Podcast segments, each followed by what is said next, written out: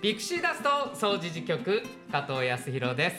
えー、皆様いかがお過ごしでしょうか？ねあっという間に季節が進みましたですね。長い長い夏がようやく終わりまして僕は一番大好きな季節秋を迎えてるんですけども今年の秋はどうも短いみたいですね。で冬は寒くて雪も降るなんて予報が出ておりました。もの本当あっという間に過ぎていく秋ですけれども楽しみたいなと思っております。さあ今日のピクシーダストですけれども一人でベラベラ喋るのもということでですね今日はもう冒頭からゲストの方に入っていただこうと思っております。えー、総持寺命愛夢センターの北場義信さんです。こんにちは。こんにちは。北場です。よろしくお願いいたします。北場さんは季節の中ではいつが好きですか、はい、そうですね。ちょっと暑がりということもあってまあ秋冬がやっぱり結構好きです、うん、いや今の季節っていうとちょっとなんかウキウキして。もうこれからがね。ありがたい嬉しい。なんかお出かけもしてみたいなって感じですよね。そうです。うん。あの前回の放送でねまちづくり協議会の木村さんがいろいろご紹介してくださったじゃないですか。はい、で今茨城川と相川って合流して三崎町のところでね一本の相川になってるけどもともと茨城川って別の川で交わってなかったんだよっていうお話から、はい、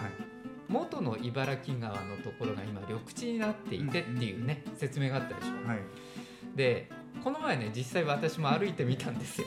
はい、まあとりあえずねあの伺ったからには行ってみないとなと思いまして、うん、であの木村さんおっしゃってた「サスケ碑」の後、はい、サスケっていうのは古田織部の名前で、古田織部の屋敷がその辺りにあって。で千利休のね、あのすごくまあレベルが高い7人の弟子の中の1人って言われている古田織部ですから、水がいいからここできっと水を取ってね、お茶を立てたんだなみたいな。そのはい。サスケ碑の跡がちゃんとね碑が立ってますけど、あここにあったのか、青少年センターってありますでしょ、はい、あそこのちょうどね前あたりになるんですよね。はい、あの川端康成記念館、文学館がありますよね。あの建物の、ちょうど道を挟んだところの緑地のところに立ってます。ああここにあの戦国武将で茶人の古田織部が住んでいたのかと思うだけでちょっとねあの歴史好きの私としてはワクワクするんですが、北場さんあそこ歩いたことってあります？あります。私もあの、同じようにあそこのえっ、ー、と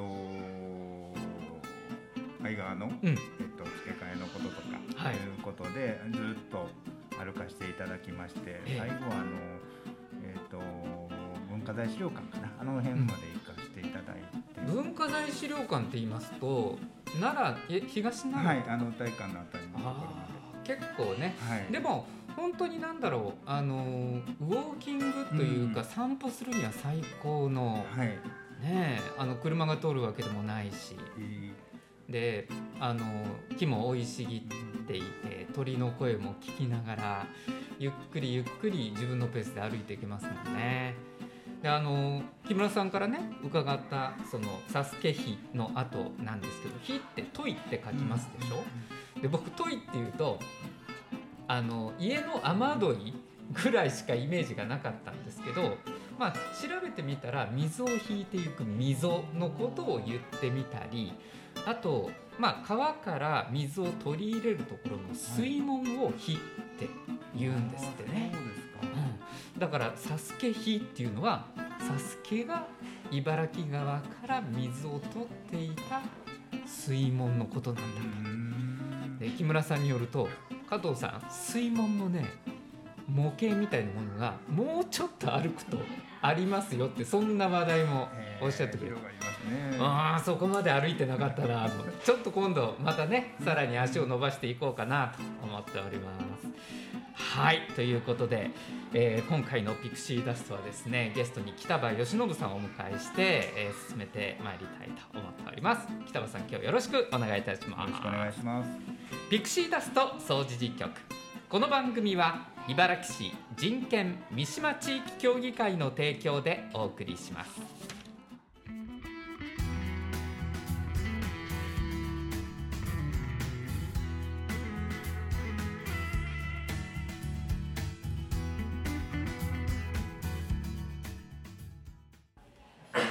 ビクシーダスト掃除実局今日は地域の情報ということでゲスト北場義信さんをお迎えしてですねいろいろ伺っていきたいなと思っております。北場さんよろしくお願いいたします。まあ秋と言いますといろんな催し物がある。ね一番いろんなイベントごとやりやすい時期でもあると思うんですが、はい、今年はやっぱりちょっとねいろいろ難しいなっていう状況がありますよね。ね。せっかく予定していたのに、まあ、中止になったものがあったりあとやり方を変えてっていうね、ものもありますよね。あの敬老会も久しぶりに開催で、まあ、ワクワクして私も今回司会で、ね、お手伝いできるかなと思ってたんですけれども、えー、ちょっとそのみんな一斉に集まっての式典はやらないっていう形になりましたですね。うんえー、具体的にどんな形でやっていこうっていうふうに改めて、えー、伺ってもいいですか？はい、ありがとうございます。あのー、本当に2年なかったのでもう3年ぶりということで、はい、えっとまあ、ぜひ何らかの形が変わってもですね、うん、ちょっと一回やっていきたいなという皆さんの思い、はい、役員さんの思いもありましてね、うん、あの従来のような式典ですとかイベントごとのこうあの催しはしない、はい、ないんですけれどまあ来ていただいて皆さんのご様子をお伺いする、うん、まあ、安否確認型とでも言うんでしょうかね、うん、ちょっとお加減どうですかとか、はい、ご様子どうですかっていうことを受付で、うん、えー、聞いてでお祝いのメッセージとか記念品をお渡しさせてもらって。でガラガラの福引きをして、はい。えーまあ、当たったら まあ外れないんですけれど 持って帰ってもらうとい。うようなことではいでもしちょっと不安なんですけど最近ちょっとこんなことで困ってたり悩んでんねんっていうことがもしお声としてありましたらねちょっと相談コーナー みたいな、うん、あのそこで深い相談ってなかなかもちろんできないんですけれど、はい、ちょっと、うん、お聞きしておいて、またつながしてもらうとか。うんからこれもちょっと金婚50年、はい。えー、結婚50年の方を記念しての金婚式っていうこともこれまでもあったんですけれど、ね、一緒にやってでお集まりの方から拍手もいただいてっていうねすごくアットホームないい雰囲気の会がありましたですね。まあ、これもいろんなご事情もありまして、うん、もう敬老会でもなくなるっていうことに、ちょっと残念なことにもなって、でも三島はあのやっぱり楽しみだったりですとか、やっぱりお祝いの気持ちもねやっぱりお伝えしたいなということで、はい、えっと、記念写真を、うん、あの撮ってもらおうと。はい。これもあの 50年かどうかってそんな厳密ではないんですけれど、うん、50年の記念写真を撮ってほしいと言われる方にはお取りして、はい。まあ、いつもあのあ、えっと、前回あのお話しいただいた木村さんなんかにもこう記念写真にしたあの、えー、第何回の敬老会記念みたいなことでも、うん、あの入れていただいたりとかったりする。ね木村さん大活躍で。そうですね。あの先ほどね相談会みたいなものやりますよっていうふうに北川さんおっしゃっていてあの相談会っていうとなんかすごく構えてこんなこと相談したらあの笑われるかなとかちょっとなんか、うん、もやもやすることがあんねんけどまあこれ相談事でもないかっていうことじゃなくて、うん、なんか今思ってることとか、はい、なんか不安に思ってることがあったらもう吐き出してもらっていいですよっていうレベルの相談会ですよね。もうイベントごとの時にそんな相談ってね、うん、あの構えて何か行くっていうことではなくて本当に普段考えてることとか悩んでることとかちょっと不安に思ってることを少しお伝えいただくっていう程度で全然大丈夫です。そうですね。あのイベントってそれ自体の楽しみとかもちろんね敬老会の時って福引き大盛り上がりで いやもう北さんの司会が見られないのかみたいなのありますけど今回ね。でガラガラでやる福引きもあるけど、はい顔を見て「どうなん？久しぶりやね。元気?」って「実はな」で話せることっていっぱいあったと思うんですよねこれまでもね、ね、それが2年できてなかったっていうところ、はい、これをなんとか別の形だけれども今回の敬老会でやりたい、はい、そんな思いですよね。先日の役員会でも、うんあの加藤さんの司会が聞けないのは残念だということもあってあの本当ですか？福引きのコーナーでちょっとご活躍いただけないかお願いしてみようと、なるほど。今初めて僕今初めて振られましたですけどね。その通り。はい。わかりました。ちょっとあの後で相談させてください、はい、ぜひまた、はい、どうぞよろしくお願いします。わかりましたまあそんな、えーと、中心になるイベントもあったり形を変えてのイベントもあるんですが、えー、それ以外にもねいろんな活動をこの地域ずっとこの間もされてきてますよね。まあ、アイセンターにいながら北場さんいろんな形で関わられていたり、まあ、見守られていたりってことはあるんですが、まあ、どんなことを最近の三島では行ってるのかなってちょっと伺ってもいいですか、はいまあ、イセンターの私まあ総合相談員という立場なんですけれどやっぱり地域の活動と連動しながらいろんなご相談に地域とこうおつなぎしたりとか、また地域活動にご誘導させてもらったりとかということでしております。で、えっと、特に最近で言うと、ええ、ここでもね言っていただいたようにフードバンク。フードバンク事業。事業活動なんかを中心としまして、うん、えっとまあ、食料ということだけではなくて日用品とか生活家財とか、はい、あの衣類とか、うん、まあ、そんなことも、まあ、循環していくような、うん、お譲りのようなお互い様っていうような文化を育てていこうということでお互い様プラザみたいなことも、うんあのさせてもらってます。はい、フードバンクからちょっと伺おうかなと思うんですけれども、まああの自分の家では使い切れないものであったり。あとちょっとあのたくさん買いすぎちゃって、えー、消費しきれないわこれもうすぐ賞味期限が来るかもしれないけどどうしようみたいなものがあった時に、えー、持ち寄っていただいてそれを必要としている人たちに回していくっていう、フードドライブっていうね、はい動かしていくっていうような形がありましたですね。であのピクシーダストではかつて、えっと、イオンタウンさんのそのフードドライブ事業とか取り上げたわけですけれども、ちょうどねビリーブの子たちが取材に行った1回目だったと思うんですけどね。あのどうですかそのフードドライブ事業っていうのは他のスーパーとかいろんなところで始まりつつあるっていう感じなんですか、はい。あの本当にイオンタウンさん、うん、えーたくさんといいますかね大きくあの協力いただいていますし、はい、その他にもですね例えば紅葉さん、うん、えっと、茨城の商店街にある茨城店さんですとか、はいはい、えっと、阪急の高槻市駅にある、はい、えっと、紅葉高槻店、はい、それから少し南のマックスバリューの南、うん、えー、高槻南店、うんそれからちょっと山手で松ヶ丘店っていうところにも、どんどん本当に紅葉さんも広がりを持っていただきまして、ご協力いただいて、あのご支援いただいています。うん、まあ、具体的に言うと、まあ、お店使ってる人たちが何かこの店頭に案内かなんか出るんですよね。そうなんです。特にあの、えっと、例えばイオンタウンさんなんかはサービスカウンターの横にフードドライブのあの、えっと、看板、ポスターいついつやりますよというのが出てくる。置いていただきまして、えっと、大体第3週目を、えっと、フードドライブの期間にしていただいて、うん、ご利用お客様からお持ちいただいて受付するというような、うんうん、そんなこう流れになってると思います。なるほどなんかその、まあ、家の中にあってそのまま気づかずに置いといたら無駄になってしまうものってね、まあ、食品とかでもあるじゃないですか。はいえこういったものを持ち寄ることによって必要としている人のところに回っていくと。はいだそのフードロスとか、うん、そういう観点でもすごく大事な取り組みではありますよね。そうですね、うん、あの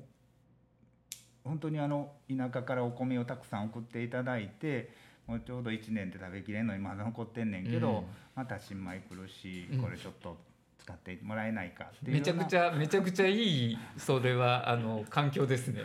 ことですとかね、はい、あもう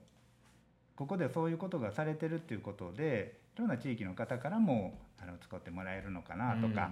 うん、で子供服なんかでもね、はい、あのちょっともうお子さんとかが大きくなって、うん、えー、使えないようなことになっていくけれどまだまだ新しい、うん、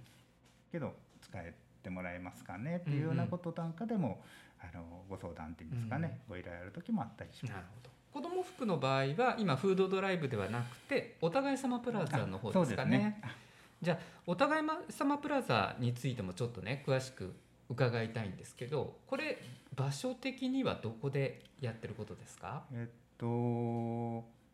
みかん屋掃除カフェみかん屋っていうところで、うん、えー、月曜日のお昼、うん、それから土曜日の、えー、お昼。これはプラプラっていう名前でしていますし月曜日はラポールっていう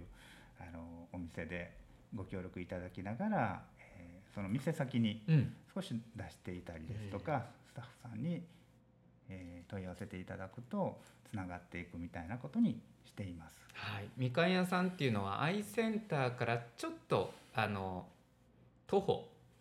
1分。僕の足で。はい。もうほんと10メートルぐらいのところにありますよね、はい、あそこの店先に出てくるんですね。そうなんです。さっきあの子供服とかもあるよっておっしゃいましたけどそれ以外にこんなものがあるよってもしあの今まで見てきたものであれば教えていただけますか、はい、そうですね。例えばあのえっ、と高齢の方なんかでえっ、と施設にも入所されて、うんはい。ご自宅にはなかなか戻ってこれないような状況になる方もおられたり、でもそこには冷蔵庫とか洗濯機とかまだ新しいままで残ってしまって、うん、十分使えるね、はい、ものとして残ってると。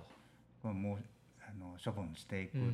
ていうにはちょっとあのもったいないなというのも、うん、そういうのもご相談あったりしたら、えー、少し、えー、お譲りいただいて、うん。でまた新たにスタートを生活をスタートされようとする方なんかでは本当に重宝しますので、はい、そういう方々にお譲りしていく、うん、まあ、循環していくようなことにしています。なるほど。これ例えばまあその今ねお互い様プラザは月曜日のお昼土曜日のお昼必要だなと思う人はそこ出かけていったらいいわけなんですけど譲りたいなみたいな人からしたらどこへ連絡を取ったらいいですか？あの NPO 法人みかんでもいいですし、はい、もちろんアイセンターの,、あの方に連絡いただいて、えー、私たち相談員に連絡していただくとあの月曜日土曜日以外でももちろんご相談ご連絡あったらあの対応させてもらいますし、うん、お聞きさせてもらいますのであのぜひというか どうぞご連絡いただけたらありがたいなと思います。わかりました私もちょっとこれどうかなっていうものがあるんで 後からまたちょっと相談をさせていただきたいと思います私もちょうど実家ねあの、母親一人暮らしだったんですがもう入院してもう今空き家になってる状態なのでどうしようかなこれと思ってるものがあったりはするんですよね。まああの本当に生活スタイルが変わっていく中で必要とするものが出てきたり、はい。十分に使えるのに使い切れないものがあったりする、それさっき発想としてはフードドライブとも近いものではありますよね。はい、さああとですねそうだな。今後新しいなんか取り組みであるとか、えー、ちょっとこう中止中止で続いていくねイベントも多いんですけれどもこんなことやれたらなみたいに北場さんが思ってらっしゃることって何かありますか？もういっぱいあるんですけれども、うん、あのもうやりたいことがいっぱいあって体一つじゃ足りないって感じですよね。そうですね。あの先日もさっきあの敬老会のこともなりましたけど、うんうん、福祉の役員会なんかでも、はい、前々からちょっと準備をしててあの芋掘り大会をちょっと予定したいな秋のあの三島岡の集会所の方に、はい、えー、お芋さつまいもを受けてありますので。えーと、そういう芋掘り大会をちょっとしたいな。あいいですね。外でちょっと体動かしながらね土にこう触れるっていうのも、まあ、子供たちがやるにしてもね、はい、すごくいいねあのイベントだなと思いますけれどもこれまた詳しく決まったらね あのご案内ができればと思いますね。またこれもちょっと日にちとかはまだなんで先日からのこの木村さんのお話ですとか、はい、今日の冒頭のお話ですけれどそういうこの三島の歴史ですとか、はい。言われなるところとかを回っていくウォークラリー、大人のちょっとこうウォークラリーみたいな。大人の遠足ってどうですかね、はい、そんなことですね、はい。うん、そんなんなんかもちょっと秋に企画できたらなと、そうですね、はい、まああの季節はどうなるかわからないですけど実施の季節は。あの街は逃げていかないので いつでもできるといえばいつでもできるんですけどね、是非実現できればなというふうに思います。はい。地域の情報まあ、ここまでねコロナでいろいろ変化はある中でもいろんな、まあ、トライをしてきたよっていうお話を北場さんから、えー、伺いました、えー、この後もしばらくお付き合いください。はい。ありがとうございます。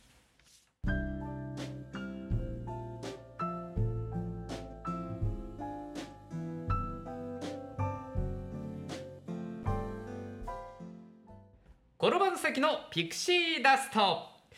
さあピクシーダスト総持事局今日はゲストに北場義信さんをお迎えしております。北場さんよろしくお願いいたします。さああのー、命愛夢センターで行っている10月の相談事業ね、はい、えー、前回もお伝えしたんですけれど今月からお仕事じっくり相談の、うん、えー、曜日といいますか変更になったということで、はい、改めてもう一度ねお伝えしておきたいなと思います。うんえー、お仕事じっくり相談10月は24日の月曜日、えー、これが、えー、相談日ということになります。えー、これから毎月第4月曜日に変更になるということですね。はい、はい、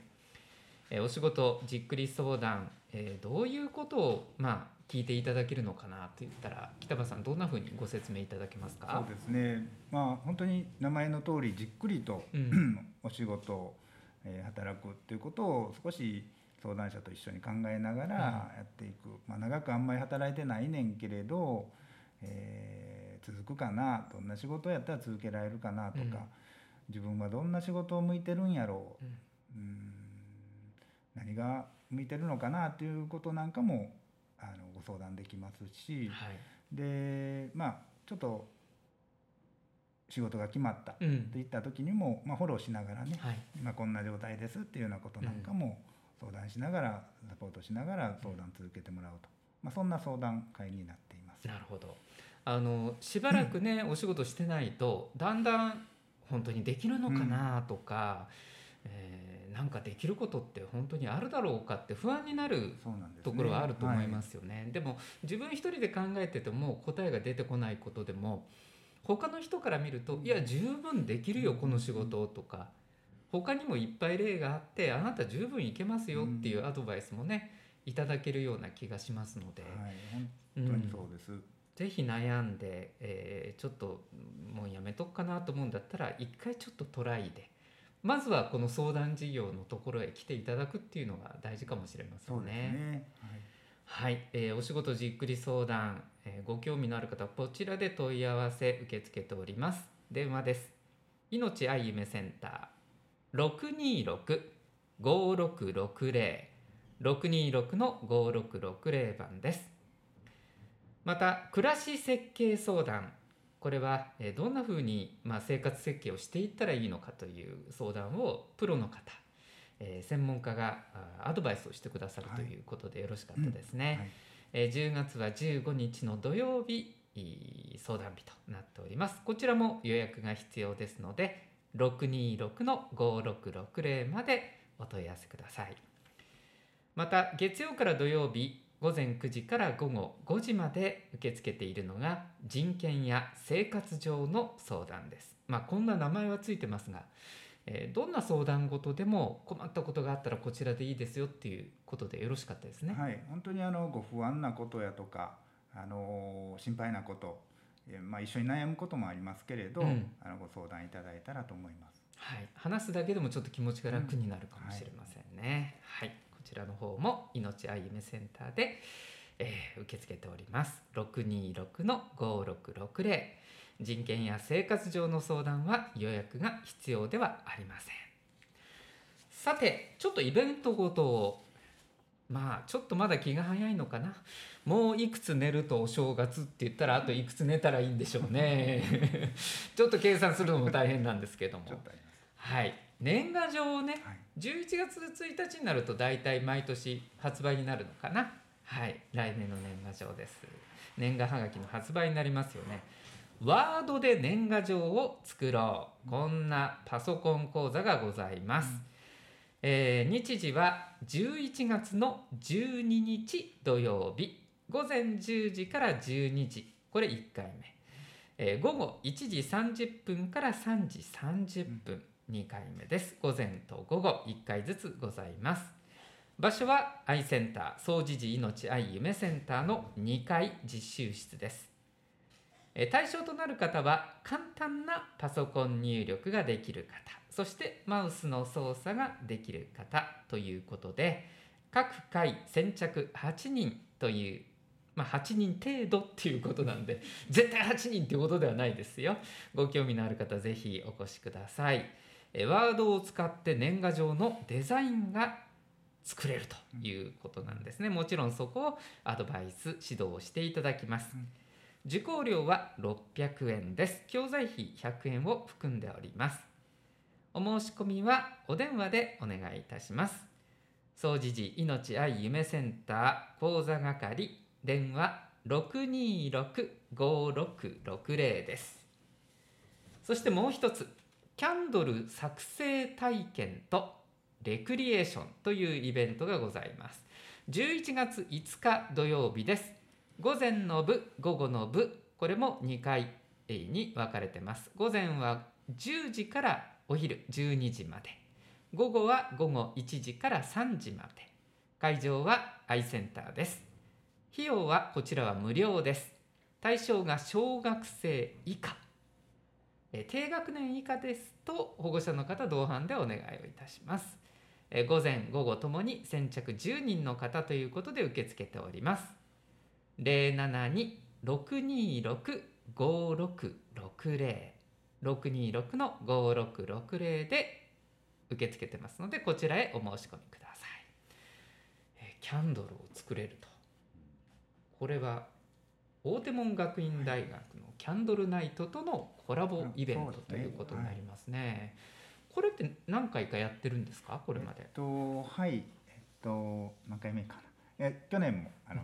一緒にさせていただいて、はい、えっと飾り付けとかもね、うん、あのして披露するっていうイベントも大手門の方でもしてくれるようですのでできたやつを飾るということも可能やと思います、はい、これキャンドルを作る時にも大学生の方来られるそうです。ねご指導いただいたりですとか、アドバイスいただきます、うん、ちょっとお兄さんお姉さんと一緒に、えー、小学生のみんな作れるよっていうことなんで優しくきっとね教えてくださると思うのでぜひよろしくお願いいたします、えー、以上転ばぬ席のピクシーダスタでした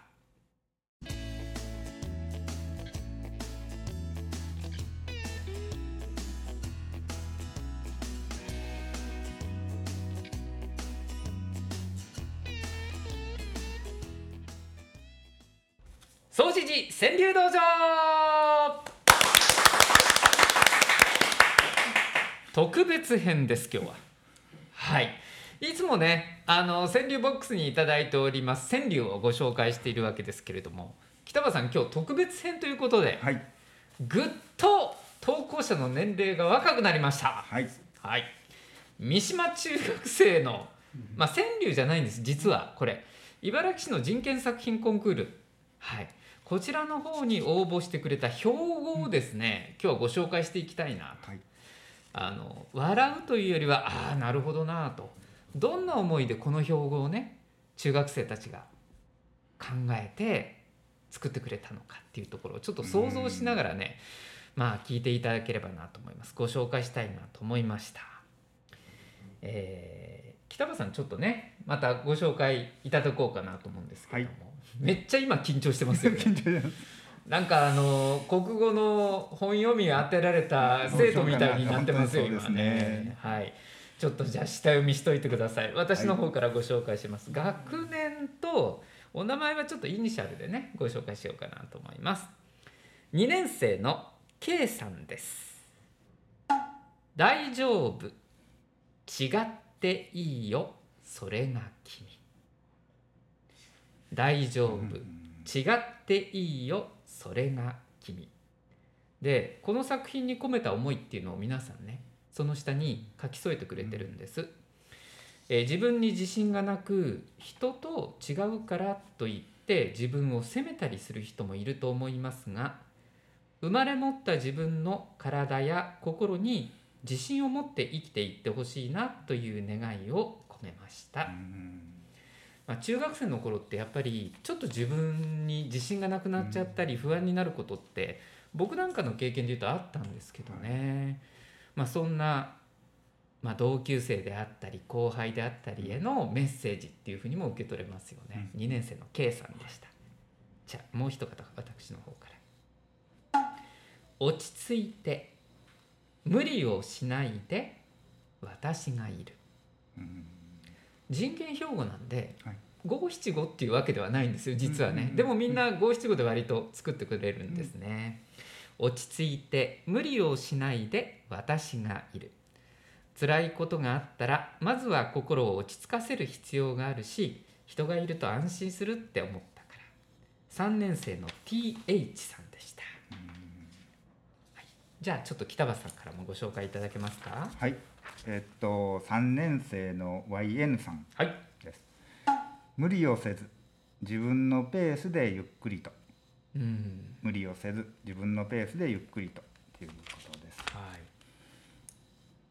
この作品に込めた思いということで、ええ、人のペースに合わせようとして必死になりすぎると疲れてしまうから、うん、自分のペースで無理をしなくていいという思いです、はい、ということです周りが気になるお年頃でもありますよね、はい、そうですね。もう一方お願いします。はい。変えようよ。戦争ばかりの世界から。うん、変えようよ。戦争ばかりの世界から。もそのままです。この世界から戦争をなくすっていう思いです、はい、ということで3年生の SK さんでした、はい、もう本当にニュース見てるとねそんな、うん、ニュースが、まあ、毎日本当にね、うん、報道されてますからどっかで止めたいな変えたいなそんな思いを中学生もね持ってくれてますね、うん、ああこっちもね戦争ではないんですがミサイルという言葉が入ってる人権標語ですよ、3年生の Y さんです。みんなで言葉のミサイル止めましょう悪口で傷つく人が多くそれが理由で命を絶つ人も少なからず世界に多くいると思いますと。悪口をミサイルという危険なものの例えとして使いましたと。みんなで言葉のミサイル止めましょう。3年生の Y さんでした、えー、もう一方じゃあお願いできますか？北場さん。はい。4年ってなってますけど3年生やろうな。愛さんです、はい、自分から取り除いてあげようその不安、うん。自分から取り除いてあげようその不安ということです、友達の不安を自分自身で取り除いていくことが難しいです。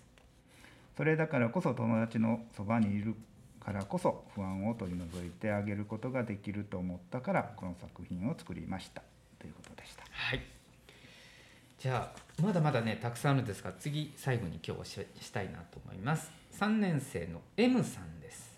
すごいなんかメッセージとしてきますね、これ。逃げていい嫌になったら逃げていい、ね、逃げるのも勇気がいったりするんですけどね、いろんなその状況からね、まあ、離れるとか、やめるとか、逃げていい嫌になったら逃げていい嫌なことをされたり嫌なことを言われたりしたら我慢せずに抱え込まずに逃げてほしいという思いを込めています。まあ友達同士の関わりの中でそう思うこともあるでしょうし、まあ、もしかしてね、うん、これはいいことかどうかわからないですけどやっぱ大人からの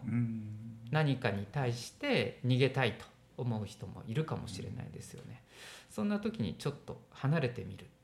で誰かに相談してみるっていうのも大事かもしれませんよね。ね。えー、3年生の M さん「逃げていい？嫌になったら逃げていい」でした。ということで今日の瀬戸時事川柳道場はいつもと随分雰囲気を変えまして、ね、特別編ということでお送りをいたしました。えー、皆さんからのね川柳もずっと、えー、お待ちしておりますのでぜひぜひ、えー、お送りください。川柳ボックスが各所にございます。まあ、アイセンターにありますし楽楽亭それから公園広場日向みかん屋さん、えー、三島省や三島中にもあるそうですね。はい、はいぜひあのこれを聞いて 書いてみようと思ったら中学生総持寺川柳道場の方でもお待ちしておりますので ぜひぜひお寄せいただきたいと思います。以上総持寺川柳道場でした。ということで今日のピクシーダストねそろそろお別れの時間でございますが北畑さんいかがでしたか？はいえー、っと緊張もしますし、うん、でもまああの地域で活動させていただいていることをお伝えできてあのありがたいなと思います。そうですよね。本当にあのまあ私もこのラジオを携わらせていただいて改めて思いますけど本当にいろいろなイベントごとであったり、まあ、相談事業であったりあるんだなと。でそこ世代を超えてですもんね、うん、えー、若者だけではなくお年寄りだけでもなく、うん、もう全ての世代の人に対してアクセスしていただけるようなね相談事の、まあ、事業があったりイベントがあったりするということなので、えー、ぜひぜひ利用したいなという方は遠慮せずにご利用いただければなと思います。そしてイベントごとの多い秋になりました。形は変わってもやるよっていうものがあったりしますのでまたこのねピクシーダストでもご紹介していきたいなと思います。北場さんこれからもどうぞよろしくお願いいたします。よろしくお願いします。ということで今回放送ここまでということになります次回もぜひお楽しみにこの番組は茨城市人権三島地域協議会の提供でお送りしました。